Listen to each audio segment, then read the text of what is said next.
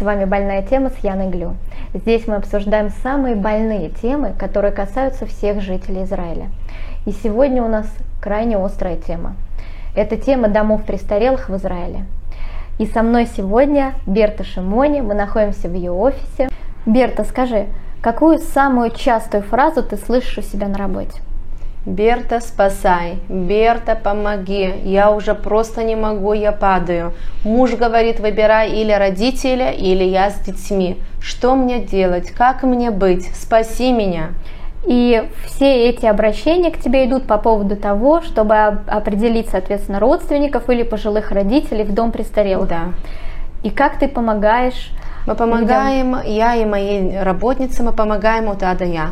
Мы помогаем найти дом престарелых, мы помогаем получить субсидию от э, государства, э, так как дома престарелых стоят очень дорого, помогаем от А до Я. Скажи немножко о себе. Э, да, э, я Берта, я занимаюсь... Э, Этим уже 22 года. Мы помогаем людям найти дом престарелых и помогаем со всей бюрократией, чтобы получить возврат денег э, от государства.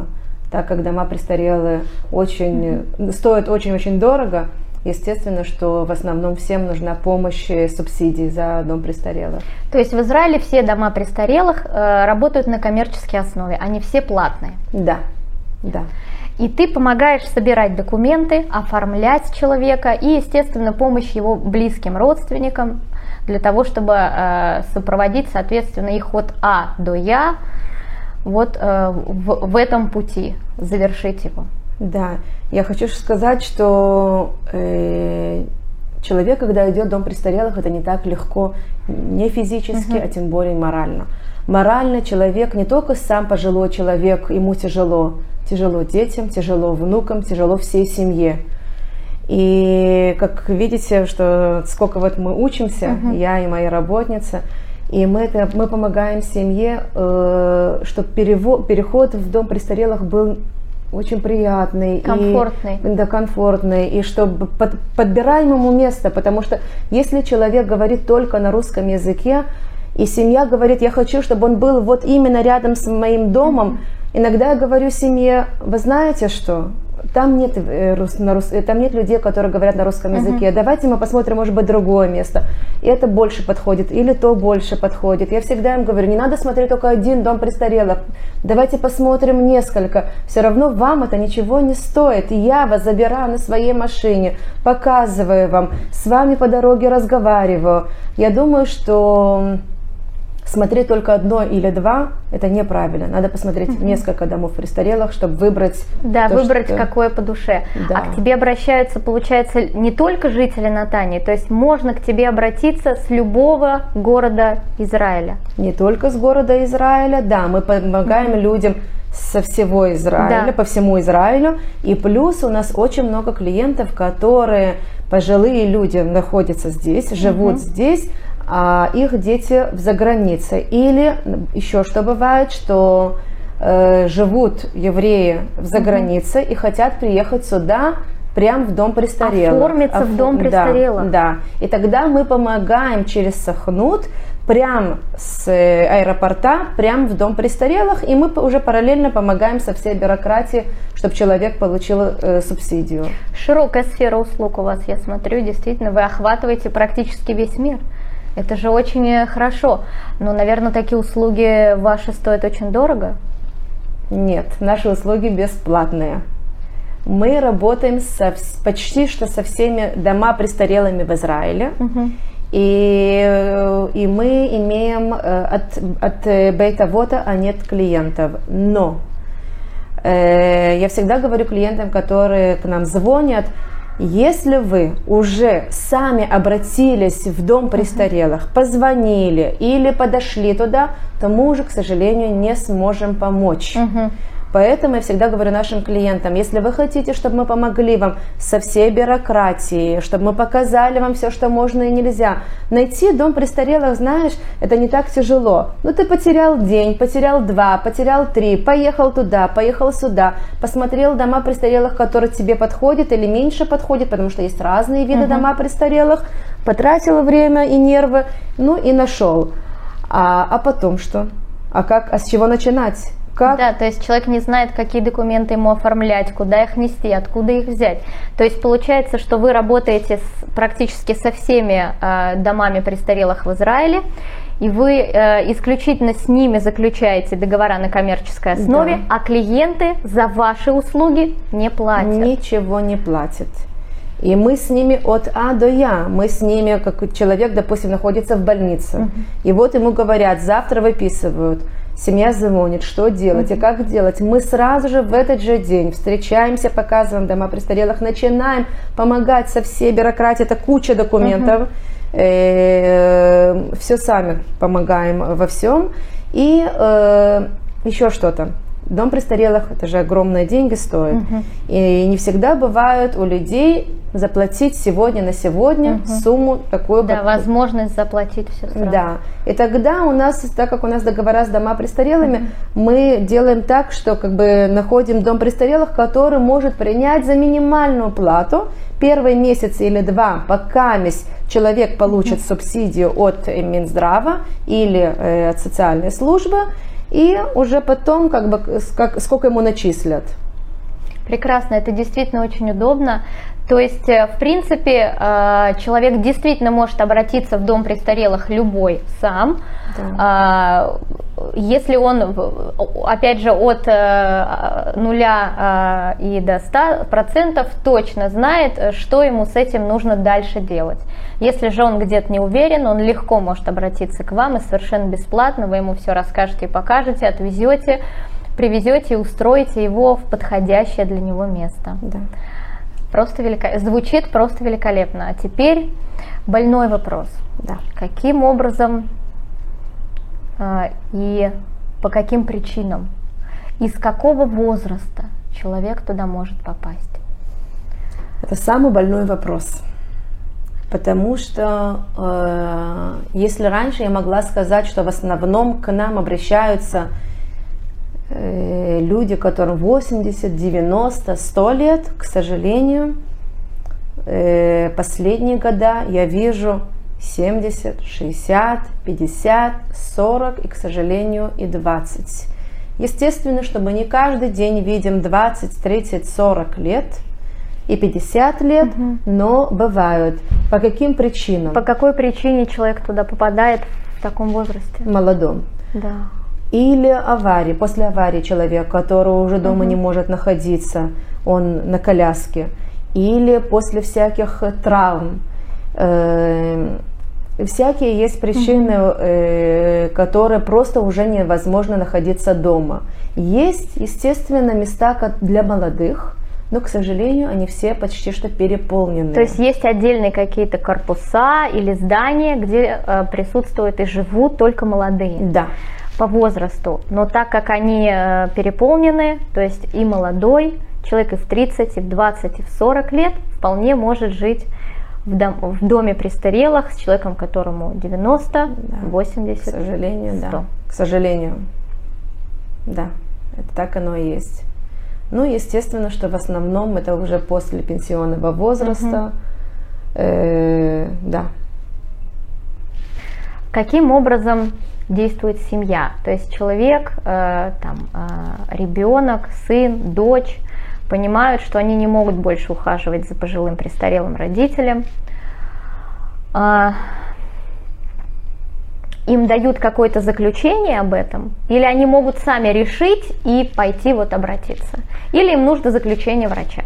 В основном э, они сами решают, как бы семья сама угу. решает, что делать, потому что есть два варианта – можно оставить пожилого человека э, или молодого угу. дома угу. с э, сиделкой на 24 часа. Да. И тогда нужно предоставить все условия, чтобы комната была отдельная и так да. далее, и так далее. Или можно перевести в дом престарелых.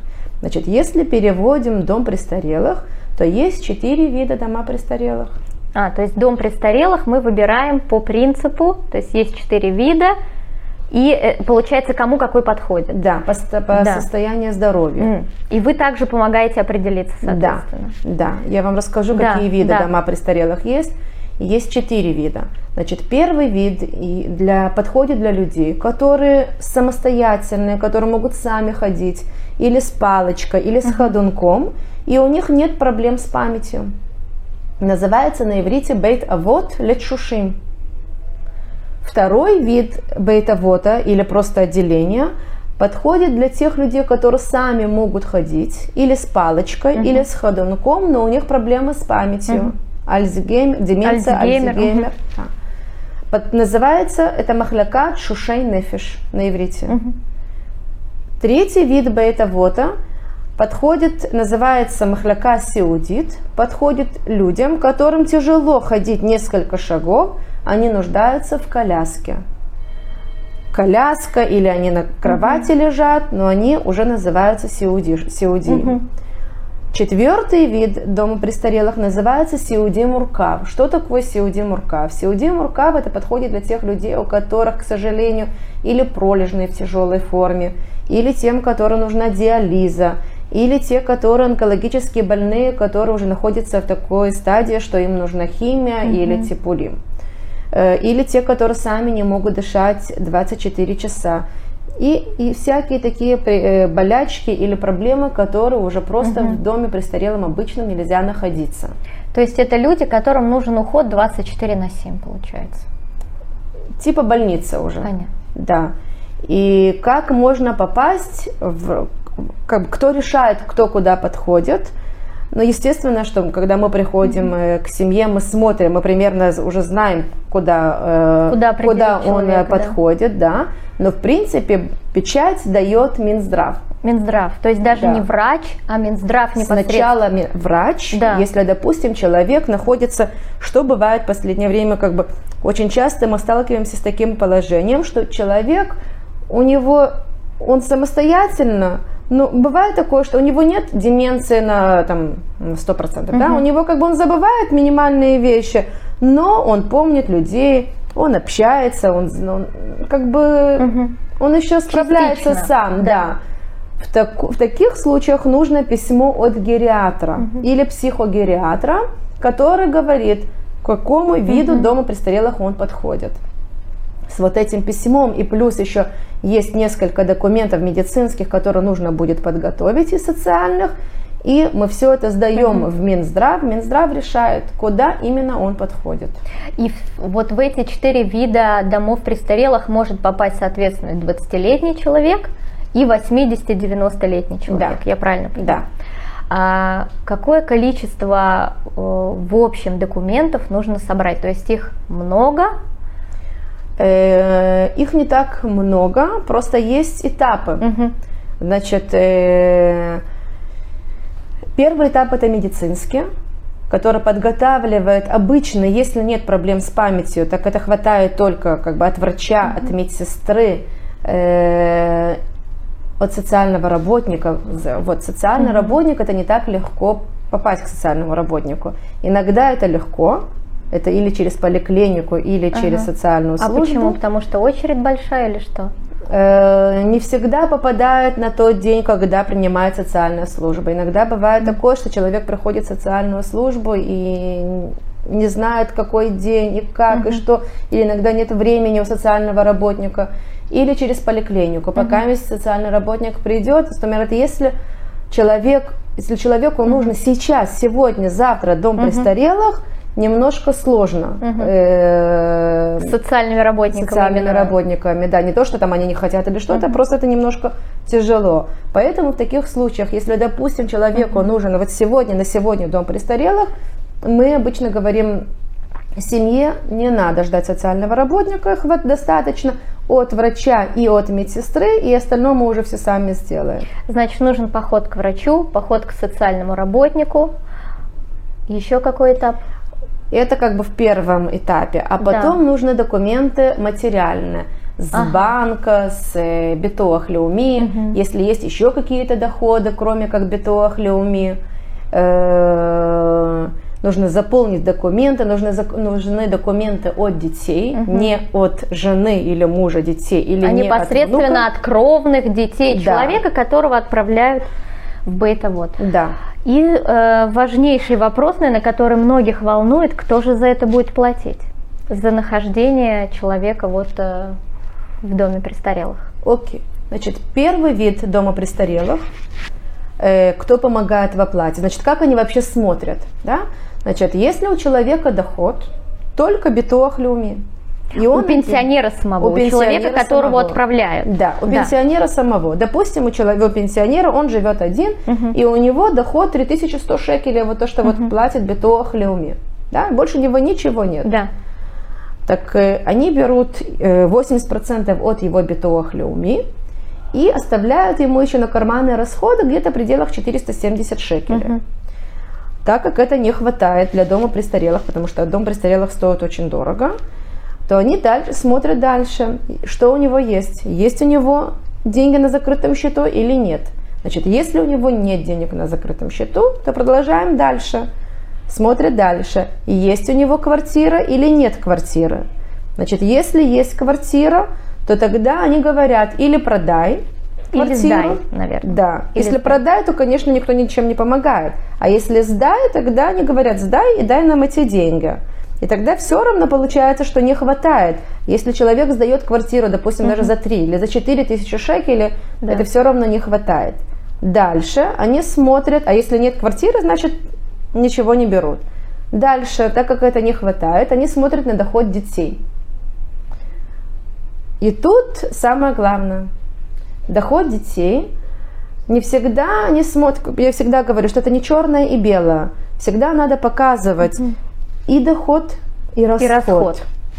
Расход да. это машканта, это съем на квартиру, дети студенты, э, шипут с дома, угу. ремонт. Э, есть куча э, возможностей, Нюансов. что можно написать, что есть расход. Вот. И, допустим, скажем, что детям присудили, там, я не знаю, там, если присудили, допустим, скажем, тысячу шекелей, mm-hmm. все равно это не хватает, да? Потому что так как доход mm-hmm. очень маленький у родителей. И тогда получается, что, что все остальное мы выбиваем или, если это мы говорим про первый вид дома престарелых, uh-huh. то мы выбиваем от социальной службы. Uh-huh. А если мы говорим, потому что каждый дом престарелых относится к разному учреждению. Допустим, uh-huh. если первый вид, то относится к социальной службе, Мисрада Реваха. А если второй или третий вид бейта вот, я повторяю, шушей нефиш uh-huh. или сиуди, то это относится к Минздраву. И тогда Минздрав доплачивает все остальное. А если четвертый вид бытового, тогда уже не смотрят на доход никого, угу. это уже поликлиника, и поликлиника оплачивает. Человек платит 132 шекеля, это по максимуму, ему могут снизить. Угу. И все, как бы они не смотрят, что у него есть, деньги на закрытом счету, на открытом угу. счету, квартира или что-то. То есть прежде всего смотрят на доход самого э, отправляемого в учреждение в дом престарелых. Далее смотрят, что у него есть из да. имущества личного. И уже в конце смотрят на имущество или доход детей, только которые доход, не имущество, а, доход, а только доход. Доход детей, которые, соответственно, непосредственно имеют к нему или к ней отношение. Получается, что а, примерная стоимость дома престарелых в Израиле варьируется от 10 тысяч шекелей выше. Да, правильно. Значит, первый вид дома престарелых стоит от 10 тысяч, это может дойти до 15 тысяч. В месяц. Да. А второй вид, что это э, чушей нефиш или сиуди, угу. от 13 тысяч, это может дойти до 20-20 плюс тысяч угу. шекелей. А четвертый вид это уже через поликлинику. То есть четвертый вид э, дома престарелых не оплачивается ни самим человеком, ни его детьми, а исключительно субсидированный. Я правильно поняла? Нет, берут, если четвертый вид это берут э, у пожилого человека э, смотрят на его, на его доход. доход. Нет, они не то что смотрят, они берут 132 шекеля в день. Ага по максимуму, а если они видят, что человек не может заплатить uh-huh. эти деньги, тогда они подают документы и просят э, скидку. Скидку. Да. То есть примерно это выйдет в месяц ну, где-то как бы, если у человека только битуах люми, тогда да. это не хватает, да. и тогда они получают скидку. скидку. Как бы он может э, платить эту сумму. Сам. Сам, да. Без участия детей. Без участия детей. Остальных. Да. Понятно. А если, допустим, мы возьмем вот такую ситуацию, э, молодой человек в возрасте да. 20-30 лет. Так сложились обстоятельства, что он должен быть записан в какой-то из а, значит, в первый, во второй или в третий вид давай возьмем. Вот первый вид, первый вид не подходит молодым. Ага. Первый вид, почему не подходит молодым, потому что там люди самостоятельные. Ага. Как бы человек, который самостоятельный, ему нечего делать угу, в доме престарелым. Угу. Поэтому как бы мы говорим да. про молодых, тех, которые или они на коляске, угу. или у них проблемы с памятью. Угу. То есть какой-то уже определенный да. непосредственно, диагноз. где нужен уход, да. Э, какой-то диагноз. А если, допустим, это человек 20 лет, 22 да. лет, у которого и не было, в принципе, никогда особой работы и доходы, он не получает никаких денег, как? Тогда государство оплачивает. Государство уже, в принципе, как бы человек, он считается как инвалид. Угу вот у нас был такой случай, э, к сожалению, к сожалению, вот буквально вот недавно э, молодой человек э, после алкоголя. Угу. И так получилось, что у него стали проблемы с памятью угу. от алкоголя. И ему пришлось перейти в дом престарелых, так как не было мест для молодых, мы перевели его в дом престарелых. И у него, так как он работал, и вдруг он перестал работать, угу. у него никаких доходов нет. И мы ему оформили все через Минздрав. Угу. Минздрав как бы все на себя взял, так как больше доходов ни, ни у кого не было. И, э, и автоматически Битуах Леуми оформил ему инвалидность. Как бы получается, что да, что-то Минздрав брал какие-то деньги, и еще плюс оставались ему карманные расходы, где-то примерно 470 шекелей. То есть денег, которые он получает за инвалидность от Бетуахлюми, оттуда вычисляется, да, соответственно. Да. И тут не смотрят, получается, или все-таки смотрят на участие его родителей? Нет. Нет, не смотрят на участие его родителей. Нет. Картина начинает проясняться. А, скажи, меня вот, э, исходя из нашего с тобой разговора, у меня возникает моментально такой вопрос. А, первый вид а, домов престарелых. Ты говоришь, что они еще в памяти в своей, они еще все понимают, они самостоятельные. А почему они там? Очень многие люди находятся дома в четырех стенах. Они не знают, mm-hmm. что делать с собой. Они одинокие. А на сегодняшний день депрессия это первый, как бы это, это, это очень мы, мы видим, мы сталкиваемся uh-huh. с депрессией не только у пожилых людей и у молодых. И что делать дома? Кто им уберет? Кто за ними посмотрит? Нет никакого общения. Люди хотят общения. Не всегда, естественно, что не всегда сами люди хотят этого. Uh-huh. Обычно им дети подсказывают, переходите в дом престарелых mm-hmm. для самостоятельных, потому что там намного лучше, чем дома. И э, ты знаешь, скажем, 90% никто из них не хочет. Mm-hmm. Но когда они видят, что это такое, mm-hmm. они не хотят оттуда выйти. Потому что что они получают в доме престарелых для самостоятельных? Значит, они есть такие, которые одни в комнате, есть такие, которые по два человека в комнате. Как бы если мы смотрим дома, да, и в дом престарелом, Дома нету никакого общения, дома с пижамы ты не выходишь, а тут вдруг, как мне сказала моя клиентка, она говорит, Берта, я одела свое платье и даже бусы и помаду помазала. Это так приятно слышать, что человек с дома вышел и вдруг он... Они, есть такие случаи, что у нас даже женится в доме престарелом. У нас была пара, которые познакомились в доме престарелом и поехали на Кипр, поженились. Это очень приятно слышать, Конечно. что 90 плюс лет есть Это любовь. вдохновляет, это да. воодушевляет, да. Э, это классно. У них кружки, у них занятия, у них зарядка. То есть им есть там чем заняться. Да, да.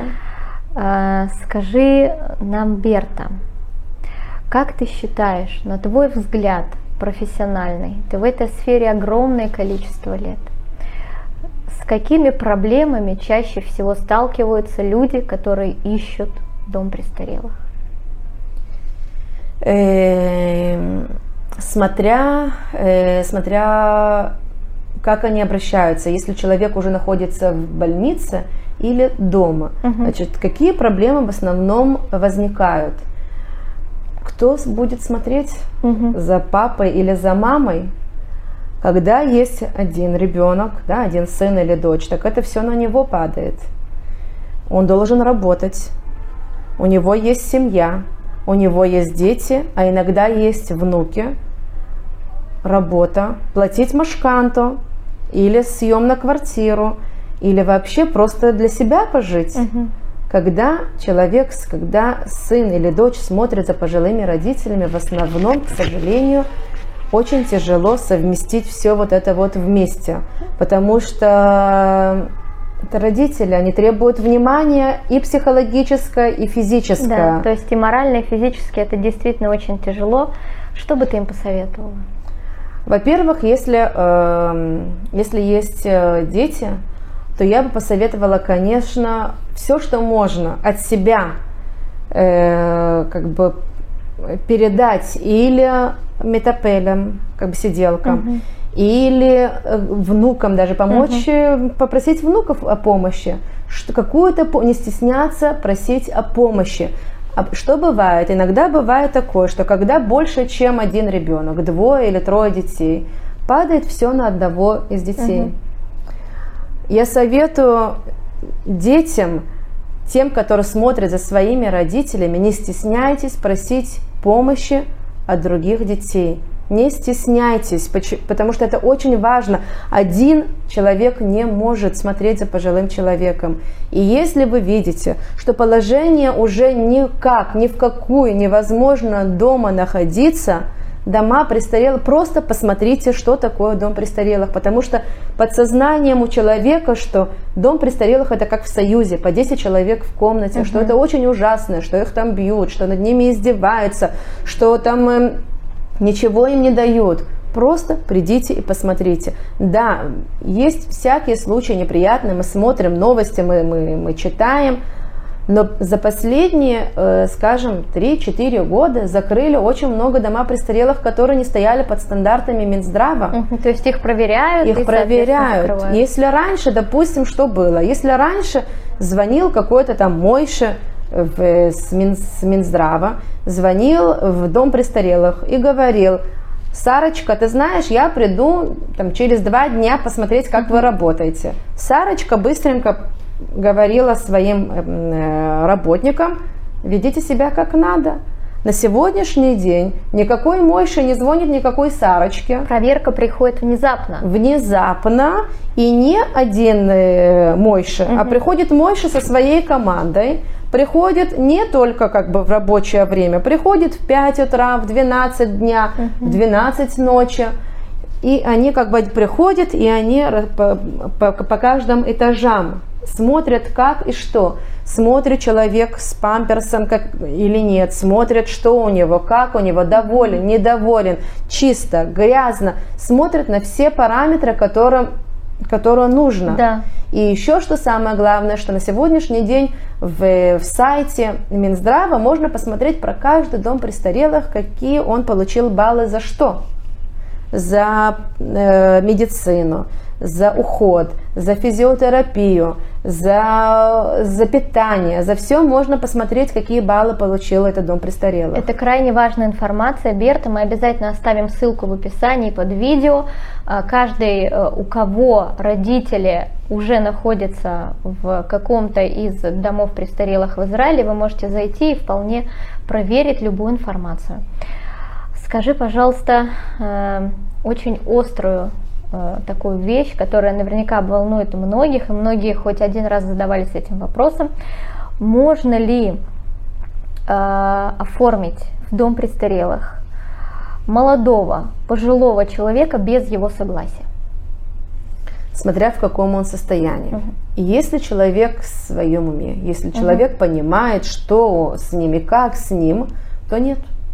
Нет.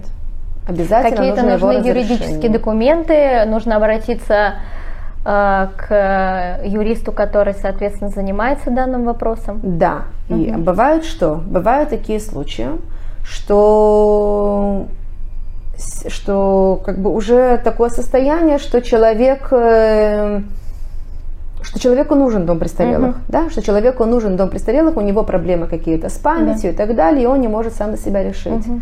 Тогда э, нужно патропус сделать. И тогда нужно обратиться к юристу, uh-huh. и юрист помогает с апотропусом. Я надеюсь, что про апотропус и про есть такое еще пуйку Ахмед Машех uh-huh. э, можно спросить у любого адвоката, и э, он расскажет все, как и что от А до Я, с чего начинать. Берта, огромное тебе спасибо. Спасибо вам. Нам было безумно интересно. Спасибо. После ценной информации, которую предоставила нам Берта Шимони, я занялась поиском адвоката. И выяснилось, что далеко не каждый адвокат может заняться данным вопросом. Но я нашла такого специалиста, и это адвокат-нотариус Игорь Кацман. И сейчас он нам расскажет все нюансы, которые связаны с апотропусом или с Ипуй Куахмит Машех.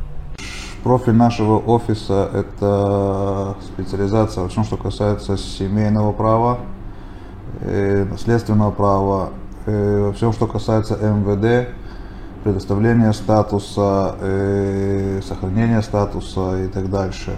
Э, недвижимость и трудовое право. Это основные специализации нашего офиса. А, в продолжении интервью, которое я провела с Бертой Шимони, она рассказала о том, что э, бывает такое, что не только пожилых людей вынуждены отдавать в дома престарелых, но и молодых.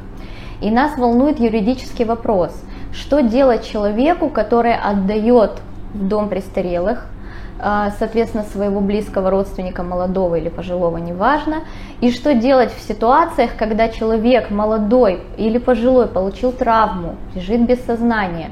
Насколько мы знаем, вышел недавно новая поправка к закону, а об Ипуйку Ахмед Машех. Расскажите, в чем разница между тем, что есть сейчас с этой новой поправкой, и что было до. То есть каким образом человек может этим пользоваться. Э, начнем с того, что заправка, поправка к закону, которая вышла, она вышла относительно недавно, в 2016 году, вступила в силу в 2017 году.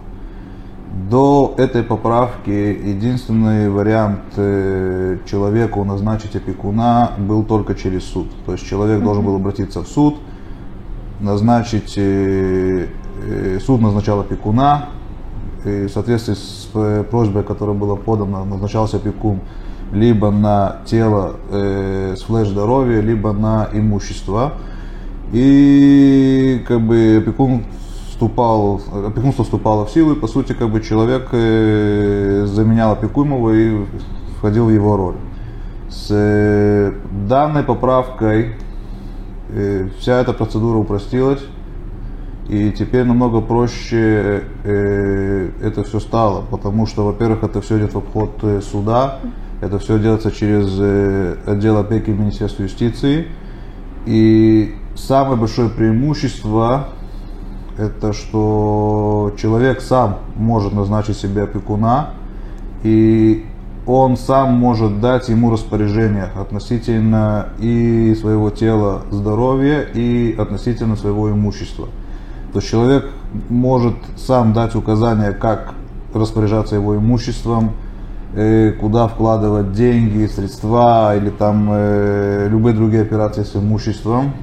И также по поводу тех э, процедур медицинских, которые человек хочет, чтобы с ним ему делали или наоборот ему не делали, когда дойдет до определенного момента.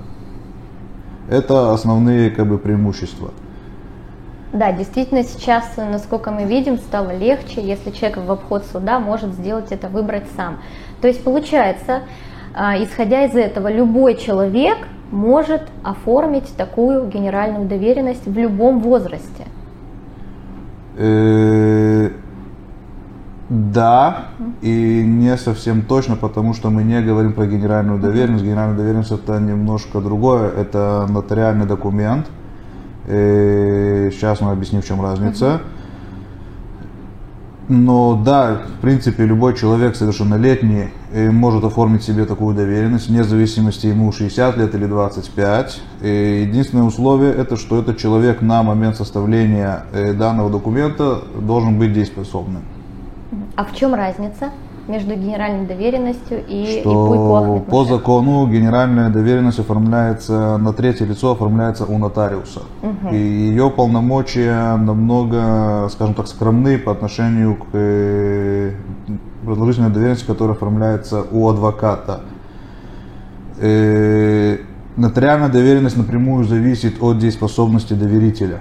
То есть, если человек потерял как бы, свою дееспособность и дал кому-то доверенность, то, по сути, эта доверенность уже не будет действительна в тот момент, когда человек стал недоверителем, стал недееспособным. В отличие от э, продолжительной доверенности, когда там все только наоборот. То есть, когда человек становится недееспособным, э, человек получает полномочия и начинает действовать по этой доверенности.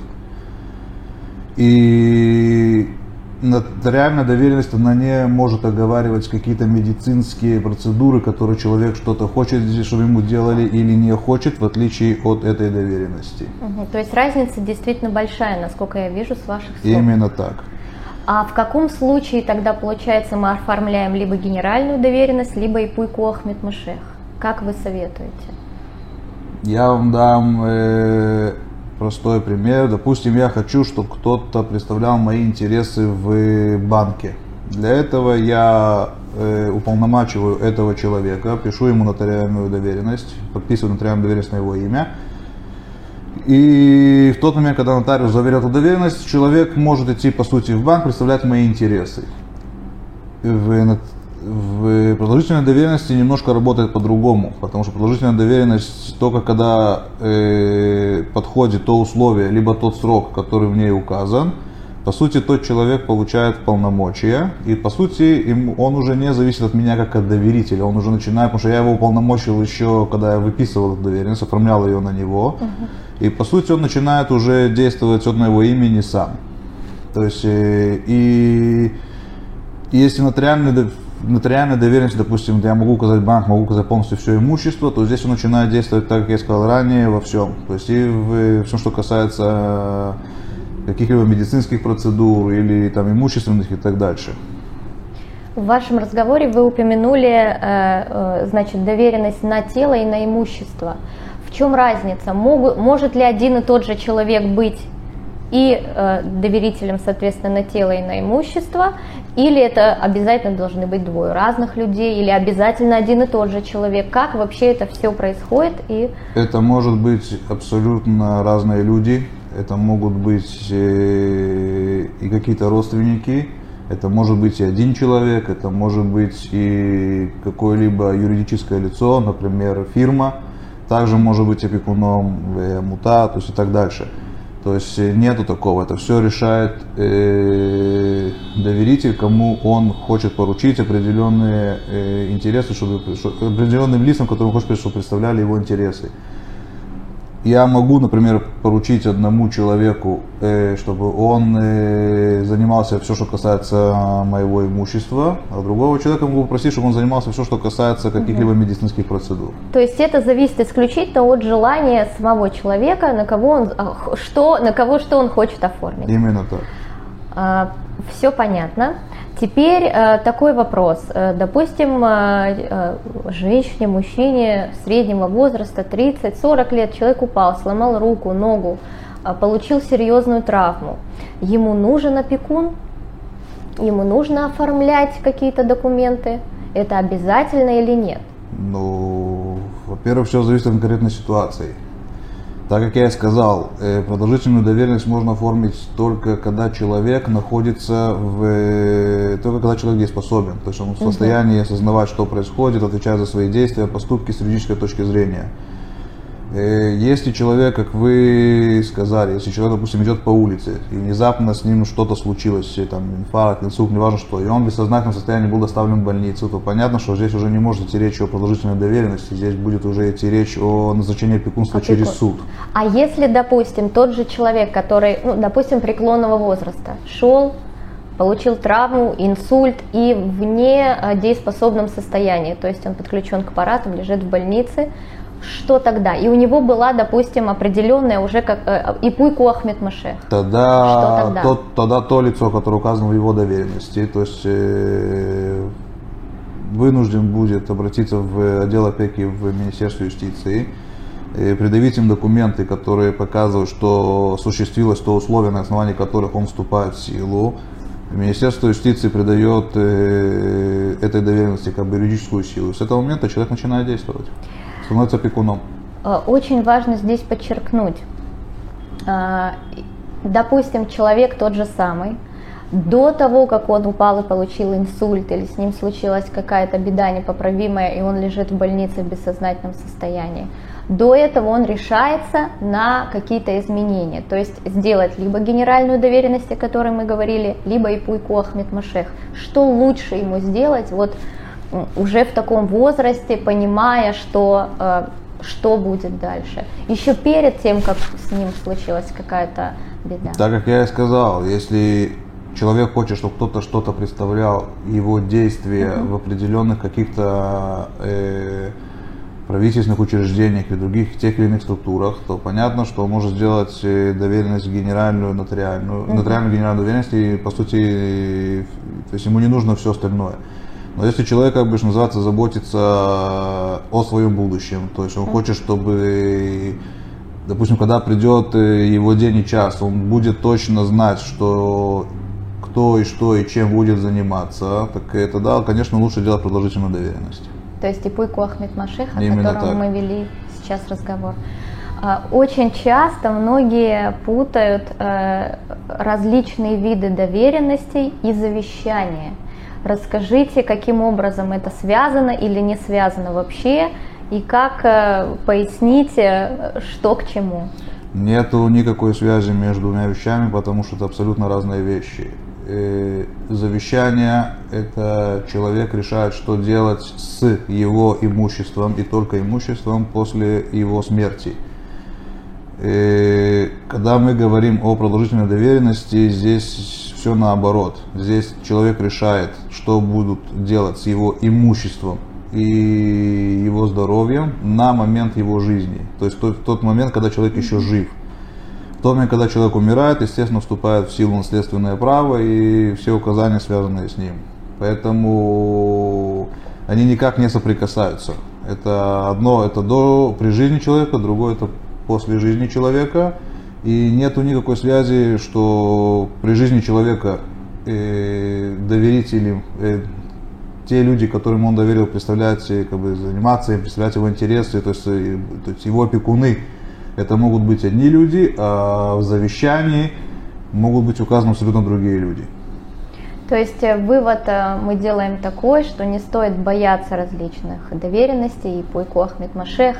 Если у человека возник данный вопрос, возникла такая мысль, можно прийти и сделать, не задумываясь ни о чем, ни о том, что это связано с завещанием и ничего не боясь. Именно так. А вы у себя в офисе проводите такие операции, вы делаете это? Да, конечно. Э, хочу также отметить, что не каждый адвокат может сделать такую доверенность, потому что такую доверенность э, для того, чтобы сделать, адвокат должен пройти специальную э, специальные курсы при от Министерства юстиции, которые, после которых он будет внесен в базу данных Министерства юстиции, и только после этого он может оформлять такого рода доверенности. То есть у вас данные Э, данная форма есть, и вы легко можете это заметить. Да, конечно. Большое вам спасибо, Игорь. Еще от себя. И хочу еще отметить э, две, можно сказать, пару вещей. Угу.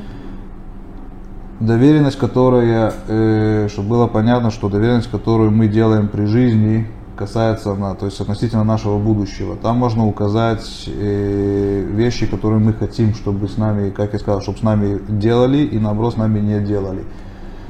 Например, есть случаи, когда, и были случаи в моей практике, когда, допустим, человек может указать, что он не хочет предпринимать э, определенные медицинские э, какие-то там процедуры, которые как-то там заденут его уровень жизни или то есть э, наоборот укротят его жизнь или продлят, что-то такого типа. Этот человек, да, может указать, допустим, в, э, нотариальной, в продолжительной доверенности. Человек, допустим, может указать, что в случае его недееспособности он хочет, чтобы его содержали, там, насколько это возможно, с медицинских показаний до дома, то есть не, допустим, давали его в бейт-вот, то есть дом престарелых, а чтобы, как насколько это можно, его держали дома. Э, человек может, допустим, указать, что он хочет, что если, допустим, его поведу, э, если все-таки да, нужно будет его поместить в дом престарелых, так он может, допустим, сказать, что э, указать, как поступать с его имуществом. Это можно указать, допустим, человек э, может указать, хочет он или не хочет там все, что касается вопроса психиатрии. То есть э, помещать его на лечение в определенное учреждение или нет. Э, может быть, еще по поводу подарков тоже оговорить. То есть там в такой доверенности человек может углубиться в очень-очень-очень э, маленькие резолюции, что называется, и указать вплоть там, от подарка, который он хочет подарить, до момента, как бы, как не совсем правильно будет сказать, как завершится его жизнь, но как э, содержать его, в каком состоянии, то есть сколько, столько ему суждено. Э, это как бы отличительная черта этой доверенности.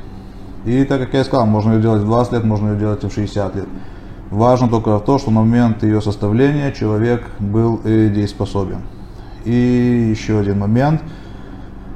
Э, сегодня так же, как и раньше, можно сделать опекунство через суд. То есть э, человек, допустим, который не сделал доверенность такую, и с ним что-то случилось, что требуется вмешательство или там э, нужен опекун или какое-то лицо, которое будет представлять его интересы ввиду недееспособности этого человека, может также обратиться в суд и потребовать опекунства. Э, в данном случае суд будет смотреть, э, обязательно посмотрит, оставил ли этот человек в Министерстве юстиции такую доверенность или нет. Потому что если человек оставил такую доверенность, скорее всего, что суд закроет это дело и скажет, что есть доверенность, которая вложена в Министерство юстиции и как бы действуйте в соответствии с ней. И если же такой доверенности нету, то есть суд убедится, что такой доверенности нету, тогда, естественно, как бы суд будет э, вмешиваться и назначать опекуна. Теперь суды, как правило, стараются уважать э, волю человека, угу. за исключением особых случаев. Они стараются, если человек хочет, чтобы кто-то был его опекуном, то суды стараются идти этому навстречу, то есть не вмешиваются в это. И в отличие от судов, человек может сам в продолжительной доверенности указать, когда эта доверенность начнется и когда и как она закончится.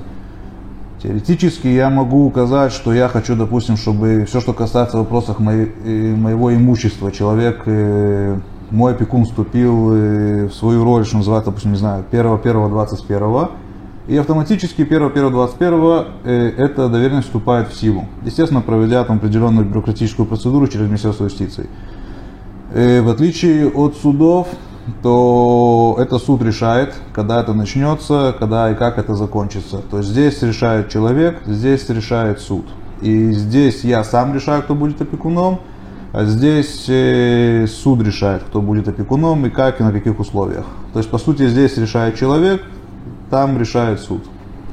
То есть, если э, большинство, скажем так, людей будут э, оформлять данные документы, то по большому счету многое э, упростится, э, чтобы не через суд и не суд решал, и не суд назначал, а действительно мы упрощаем таким образом систему, и проще будет тем, кто, соответственно, остается и уже кому решать дальше и именно так, что это, помимо того, что это не разгружает судебную систему, угу. это еще идет вопрос времени. То есть, э, если мы не говорим о каком-то экстренном случае, что да, там суд решит это как можно в минимально короткие сроки, но здесь как бы вступить опекуну э, как бы, свою роль, то есть получить полномочия, возьмет, э, скажем так, несколько дней, это если через месяц юстиция, здесь э, может взять там и недели, и месяца. Поэтому как бы это те сроки, о которых мы говорим. То есть это одно из больших преимуществ. Да, то есть есть еще разница во времени. Поэтому не бойтесь оформлять различного вида доверенности. Есть хорошие адвокаты, юристы, которые могут вам в этом помочь. Большое вам спасибо, Игорь. Спасибо вам. За столь подробный рассказ.